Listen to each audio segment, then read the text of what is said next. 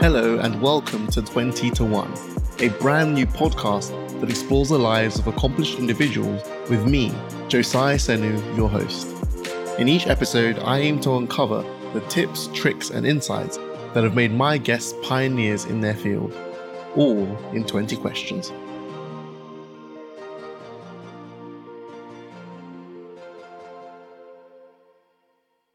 So now it's time to welcome Margherita Cornaglia. Margherita is a barrister at Doughty Street Chambers who practices in employment and public law. She spent time at the International Criminal Court and UNICEF and as a judicial assistant at the Supreme Court. Margherita has also co-founded Themis, the Intersectional Women's Barristers Alliance, and is currently working as a legal coordinator at Climate Champions. Margherita, you're an impressive woman. So it's really a truly a pleasure to be here with you talking. Thank you so much for joining the podcast. Thank you for having me. Awesome. And I've also got with me my new co-host, Alice Norga. So straight into it, Margherita. I've been speaking to quite a few people of late. And I guess something that's come to my mind is what high performance means and how it's lived on a day to day. For you, what does high performance mean? I always think of a Latin saying when I think of high performance, and that's mens sana in corpore sano. And to me, that expresses the importance of a balanced life. I don't think high performance is possible without having a balanced life. And I think it's important to have time to care about our personal interests, our hobbies, our families, our relationships, while having time to commit to our jobs and do our best. And to me, without having one, there isn't really the other. And if I don't have time for myself, I'm unable to perform highly. And I think there's a distinction between spending many, many hours at work and spending quality hours at work. And I always try to prioritize the latter over the former. You talk about balance being super important. So, how do you go about maintaining balance within a profession that's quite high pressured? One important thing I think that every junior struggles with is learning how to manage your calendar and to say no when you're overwhelmed and under pressure, and when you know that saying yes will just get you to do a bad job. So I think that's certainly one important thing having a very honest, open relationship with your clerks, with your colleagues, and making sure that they're aware of where you are and what you're doing and what your time commitments are. So I have incredibly supportive clerks, Sam, Callum, and Freddie, and they take time to make sure that they know where I am and how much capacity I have every week. And that's very helpful for me, particularly when I'm juggling two different jobs almost. So, my traditional practice in employment and my work with the climate champions as legal coordinator there. So, I think certainly having an open relationship with clerks and colleagues is important. I try to stick to my identity and my culture. I love cooking, so I take time to cook when I can do so. I love sports. I love being outdoors and really sort of being out in nature to me helps me refresh and take a step back and get that perspective over my life that sometimes one risks losing.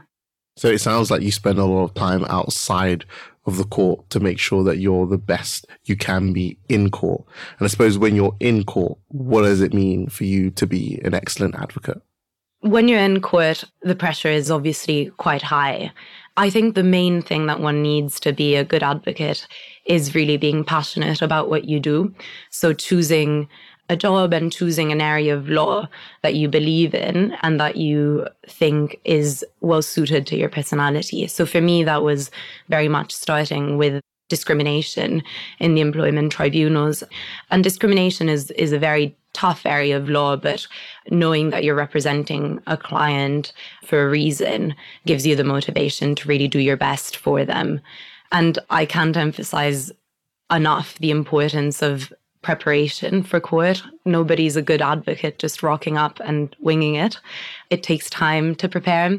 Sam, one of my clerks, gave me a rule of thumb, which is if there's a five day hearing, you probably need just as many days to prep. And I think that's a really, really important advice that I would certainly give to any other junior barrister or aspiring barrister. Preparation is certainly central in advocacy. It'd be interesting to uh, zoom out and think about how you even got here in the first place. So, did you attend secondary school in the UK? And if not, what brought you to the UK for your undergraduate studies? No, I didn't attend secondary school in the UK. I was in Italy. And at the time of deciding what to do with my life when I was 16, which is, or 17, it seems incredibly young. I find, thinking back, I find it astonishing that so many young people have to decide what to do with their lives, or it almost feels like that, right? At such an early age. And to me, I mean, I always had an idealized view of, of the United Kingdom and of Cambridge and Oxford, I guess, because there's some of the most well-known and, and, academic institutions and i've i've always been a bit of a nerd so i always i, I was always sort of aiming to the stars and um and i really only applied to i think cambridge and perhaps lse because i i really and I was really undecided between the two because I think LSE is such an incredible institution and so connected to what's going on, to political trends, social trends. But ultimately, I applied and, and got in and, and decided to study law here. I chose law very randomly. I just thought it would open as many doors as possible and would allow me to go down a sort of traditional route at the bar or as a solicitor, but also to do something different. So that's why I chose law and decided to come here. Would you say that the UK and I guess Cambridge specifically have lived up to your high expectations? Certainly, in some parts. I mean, I really cherished my education um, at Cambridge. I had incredible colleagues, peers whom I still I'm still great friends with them now, and really sort of people coming from all over the place, which was great. I remember uh, the, uh, my two closest friends. One one of them is German, and the other is English, and we always laugh about it because they took me out to my first Chinese dinner and my first sushi dinner because in Italy. I never went for sushi or for Chinese. So like it was just full of so many new things. And it was just such an exciting time in my life. So I, I definitely cherish that there's obviously things that have let me down, I guess, finding it sometimes difficult to fit in or feeling a bit as an as an imposter, worrying about my accent and about my Italianisms and just being concerned that I'll drop an Italian word in a sentence is always quite difficult. And I obviously miss Italy very, very much. But unfortunately, the employment conditions there aren't as good as here. And so even even in that, I, I think that the job market in the UK is so much more merit based than what I'm used to back home. And that's also something I incredibly value of this country. As an Italian, I must say, I, I share many of the same views. I guess you've attended another really impressive university besides Cambridge, which is EUI, the European University Institute. Could you tell us a bit about your experiences there? Did you like it? How was it in comparison to your experience here in the UK? Absolutely. Again, such an incredible place very different very very different but really interesting. I i went to eui for research llm right after the bptc and in part it was because i had a, a year to fill between the bptc and pupillage i wasn't earning at the time so i, I wish i could have just gone and traveled for a year but that wasn't going to happen. So i decided to just apply for a master's there because one of my professors from cambridge who taught eu law had warmly recommended the place. And I thought it would be interesting to see how it was to get an education in Europe as opposed to, to in the UK to sort of see the differences between the civil system of legal education and the common law system of legal education. And it was very interesting to compare the two. So I was supervised by a German professor. And certainly the way he supervised my thesis was very different to how my dissertation had been supervised here. There's just different ways of, of writing and of thinking. And perhaps I'm not sure this is a true observation, but an impression impression I have is that certainly as an Italian, we tend to get involved in these very sort of deep philosophical uh, discussions and debates and we write these very long sentences and, and tend to be very sort of articulate and, and complex and detailed and, and sometimes I felt that the approach in the UK was very much more succinct and straightforward and convey a point. point and I don't think either one is better than the other but I think it's certainly interesting to have both experiences of academia. How would you say that these two institutions, or perhaps the combination of the two, have influenced your approach to law and life more generally? That's a very good question. Well, so I certainly think that studying here in the UK after sort of growing up in Italy and like with an entirely Italian family really taught me to sort of convey my ideas more directly than I would have when I was back in Italy. Even comparing sort of my writing, it's just really interesting to see how it's changed. And I think that's that's such an important skill to have as an advocate, being able to sort of convey thoughts with simplicity and concisely. And I certainly think that studying in the UK has helped me do that.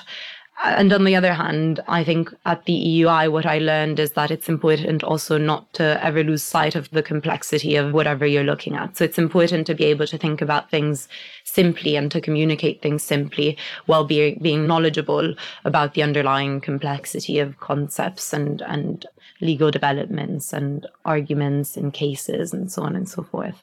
It feels like your experiences have really been influenced a lot by your Italian heritage, the European university you attended, where you are today.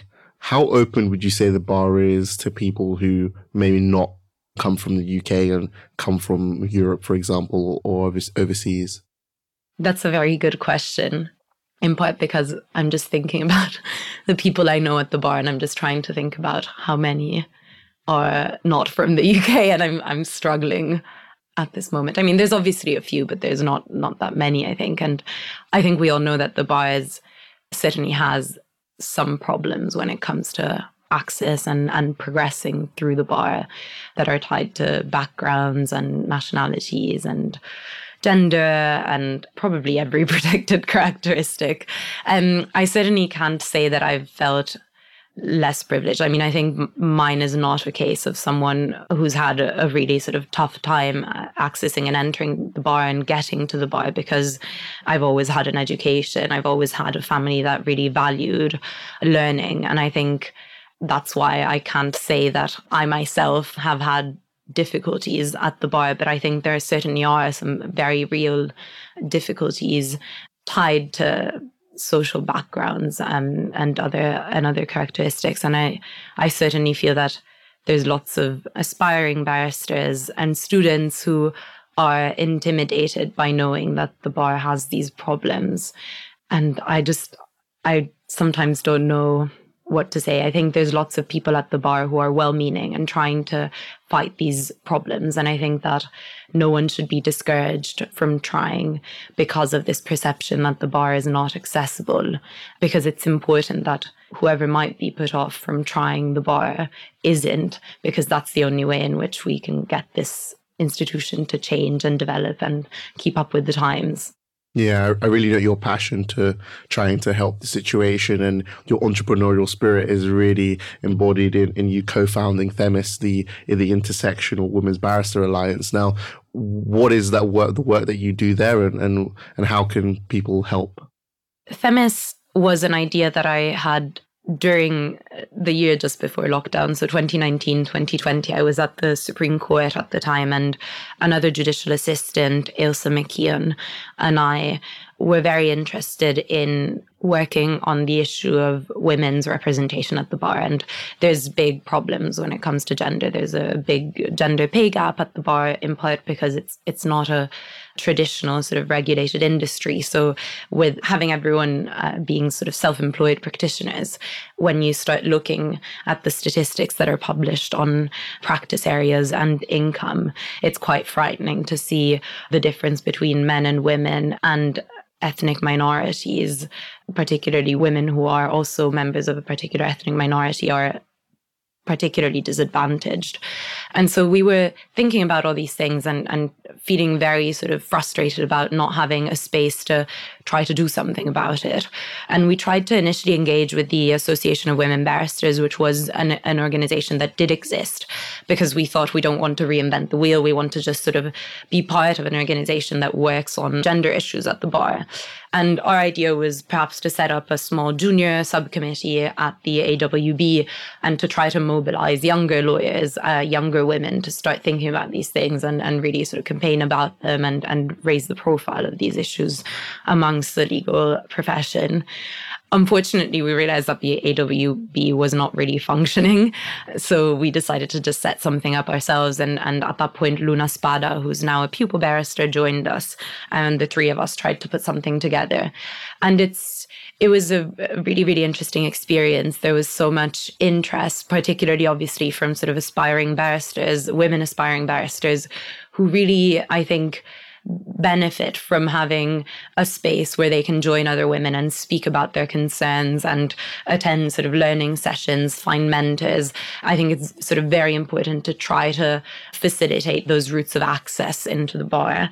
But we were also focusing on issues like maternity and what that means. And recently, another issue that's sort of less in the spotlight is menopause. But menopause tends to be the time at which women reach the height of their careers, and it can last a long time and it can be very sort of debilitating and challenging for women in work. The idea behind Themis was creating a space to start speaking about these issues more and to start reaching out to not just aspiring barristers, but women who were progressing within the bar and looking at what obstacles they were facing.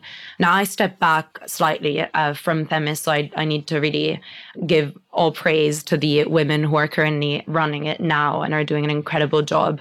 I stepped back primarily because I've I got increasingly involved in climate related work, but big, big applause from me for the women who are currently running Themis and keeping it going because I think it's such a such an important initiative to have at the bar. Absolutely. And that work to increase the intersectional gender representation and to improve issue, women's issues at the bar is, is really important. And I suppose during this this moment where you're figuring out um, whether or not the bar is a place for you or it's a place where you would flourish, would you say that you ever had moments of imposter syndrome? Literally every day. There's always someone who's better than you. There's always something that makes you feel why how how did i get here? I think and I catch myself thinking like that. And I think it doesn't help me and it doesn't help anyone who has imposter syndrome to think that you don't belong where you are. One thing I remember is my director of studies back in Cambridge, the first thing she told us, and she was a very young woman who'd been very successful in her academic career from Greece, so also not from the UK, probably had quite a bit of imposter syndrome herself. And so the first thing she told us, which I thought was so important, sometimes just hearing it said, was you all all deserve to be here. We didn't make a mistake. We chose you to be here and don't ever think differently. But I think it's just so difficult. You all, all I mean, I don't know about you guys, but um, I think it's just so easy to slip into that thought process of being, of just seeing people around you who are very talented and then questioning whether you're talented enough to be part of that club. So yes, it does happen to me a lot. Um, and I try to fight against it, I guess. But um, I think it's also normal sometimes to feel that way, and and you just need to let yourself feel and accept that that's going to happen, but that it's also not necessarily true. That it's a matter of perception. How would you say your time with Lord Kerr influenced you?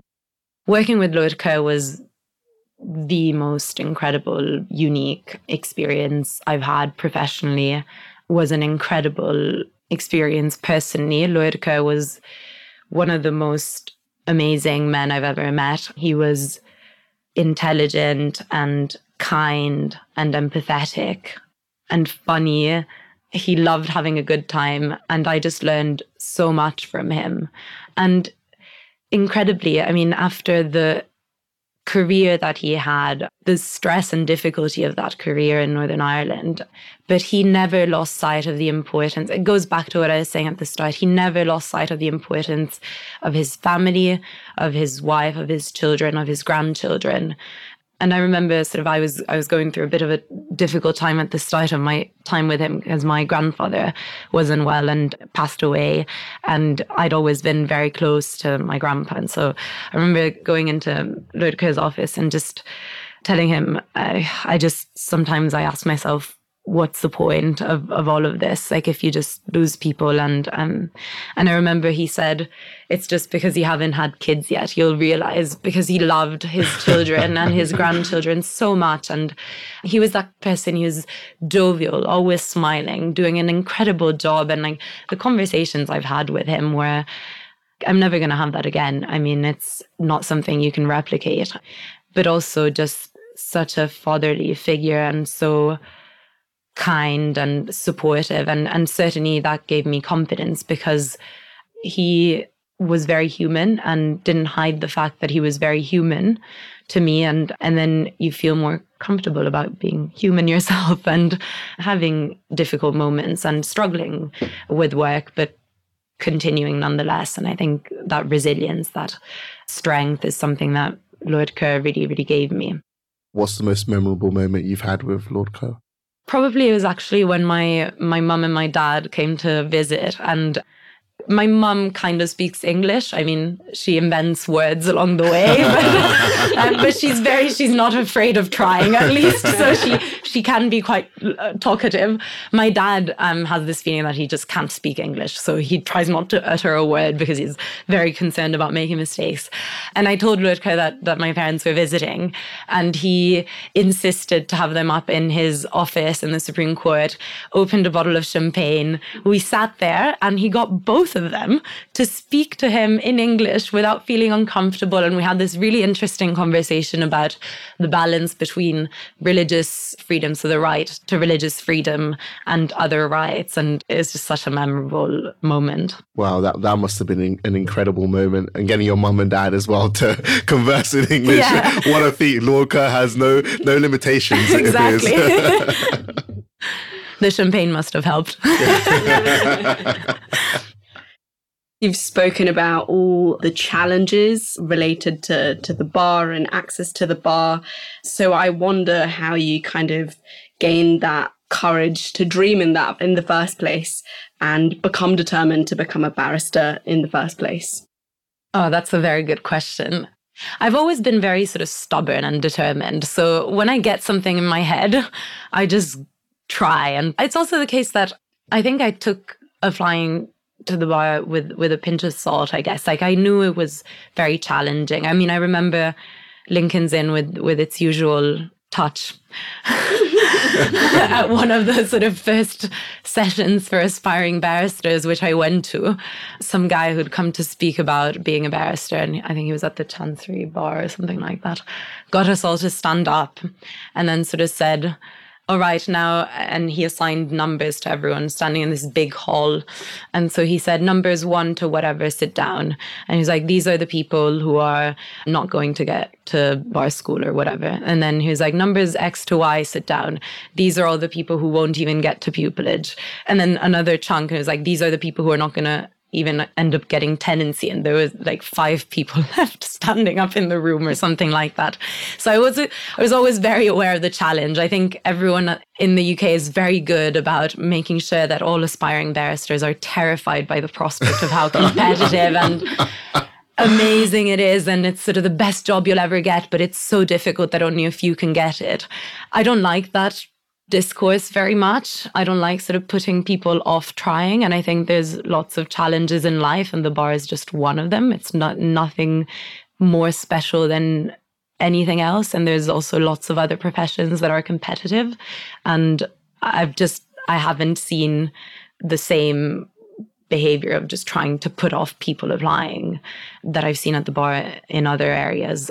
So I think it's it's always important to always sort of take things with a pinch of salt, like just knowing that they're portrayed in a certain way by certain people and being able to sort of understand that that's a perspective again and that you're always entitled to try and go for it and do your best and that that's all you can do your best. I mean i always tell myself all i can do is do my best and then things will go as they go. And i think trying to have that more relaxed approach made trying to access the bar a bit less daunting and less terrifying.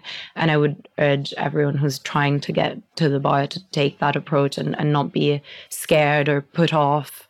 Think about who you are, think about what you want to do, think about just giving your everything and doing your best. And that's that's all you need to think about. All the rest is background noise.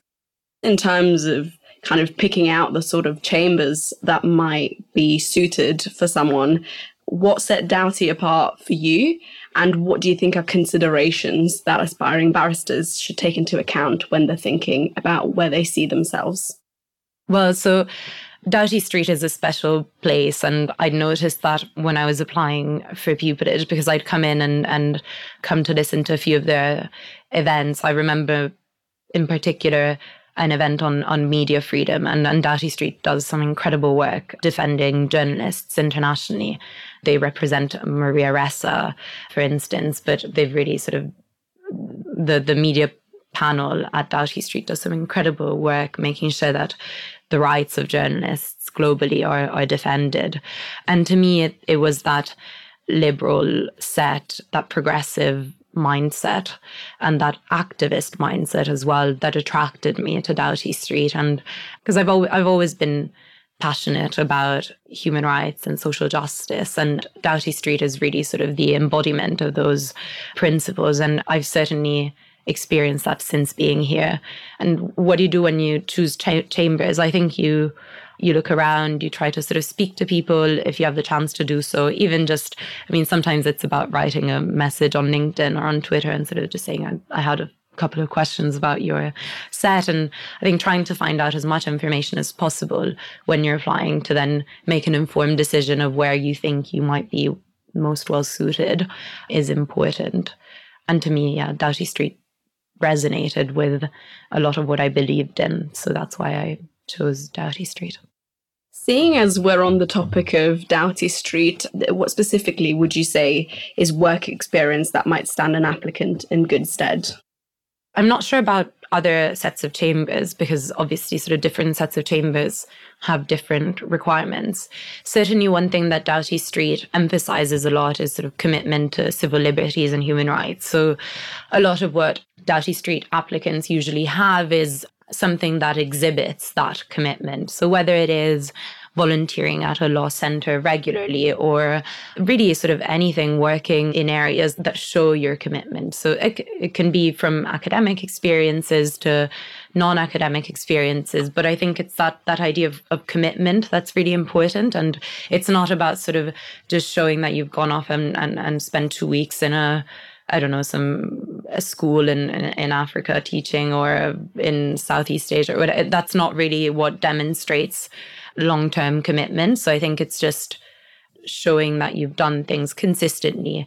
And why why is that important? Because that says something about your personality. Going off for two weeks somewhere doesn't say as much probably. I mean it, it can obviously. I'm not i don't want to exclude that as something that can be good. It really depends on your personal circumstances. But but I think you need to be sort of honest with yourself. And if you're applying to a place like Doughty Street, you probably do want to have some sort of commitment to civil liberties or human rights. And I mean, I don't know, you you you're you're also a a soon to be pupil. So uh, probably you had to align yourself to that set's character as well in some way or another and, and demonstrate characteristics that they would be looking for, I think, right? No, absolutely. It's constantly a case of trying to make sure that when you're applying for pupillage that you present yourself in the best possible form, your best self. And certain chambers like particular characteristics more than others. And you have to manage that a lot. So I, I completely agree with you that you're constantly trying to find what are you passionate about? What is chambers passionate about and dovetailing both of them. Yeah. And I think that's kind of because, at least the way I feel it, is obviously Chambers chooses you, but you also choose Chambers. So there has to be some sort of identity between the place you're joining and, and who you are. So yeah. it's peculiar because most people often say that sort of the chambers they end up at were the chambers that they were always meant to end up at. yeah. Um, uh, yeah. Funny how that happens. yeah, exactly. Um, things tend to, I guess, fall in place. Yeah. So you've emphasized the importance of kind of extensive human rights experience. But I would say that lots of aspiring human rights barristers face a bit of a dilemma sometimes between gaining experience that's relevant and human rightsy, but at the same time getting paid slash also developing their legal skills. So do you agree that this dilemma exists? And if yes, do you have any advice on how to strike the right balance between these two things? Yeah, I certainly agree that it exists. And I think it's very problematic that someone who's, who's aspiring to enter sort of the, the human rights field is often expected to have done unpaid internships or to just sort of sacrifice quite a bit to try to get experience that will then get you the job. I certainly think that's problematic. there's ways to get around it. I did a lot of tutoring, which is certainly not something I liked or wanted to do, but it paid and it helped me make some money while I was doing stuff that didn't pay. I also think that it's important to stress that I'm sure that a place like Doughty Street is very well aware of this dilemma and they'll listen to an applicant that says, This is what I've done because I needed to earn to live and to pay for my studies and to pay for my flat and like and they'll be receptive to the difficulties that these people might have in having that ability to experience human rights areas in an unpaid world while also just taking care of themselves and um, putting food on the table and so on and so forth. So, and I'm sure that it's not just Doughty Street. I think that chambers generally are aware of it. And so no one should be frightened to sort of express that in an application, in an interview. Um, it's entirely legitimate to raise that. And again, I also think that there are things that can be done for free without impacting your life excessively. So, as I was saying earlier, like legal advice centers, volunteering once a week, one evening a week, or something like that is more doable than than doing a six month unpaid internship. And as I understand it, at least Doughty Street would give no more or no le- no less weight to volunteering one evening a week while having a job part time or whatever than to doing a six month unpaid internship. They value both. There's no reason to value one above the other.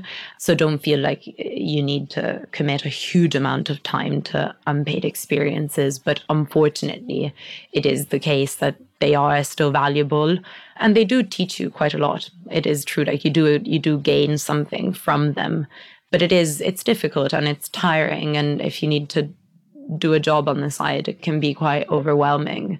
So just stay strong, I guess, and keep at it. But um, don't think that you need to be doing huge amounts of unpaid work. That's not the case. And nobody should feel that it is and, and put themselves in that position.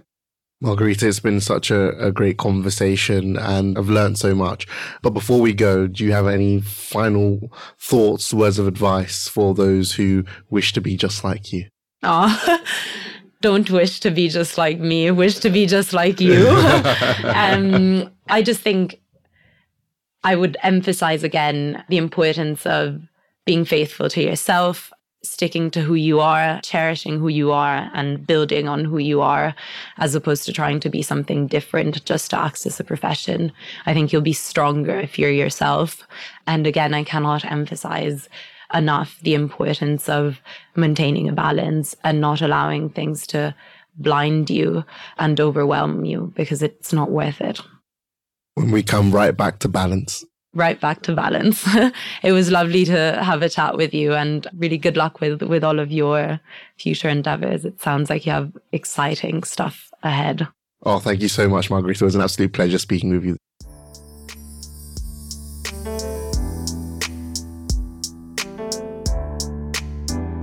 And that was 20 to 1. For more insights from this episode and others, make sure to subscribe to the monthly newsletter at 20to1.com.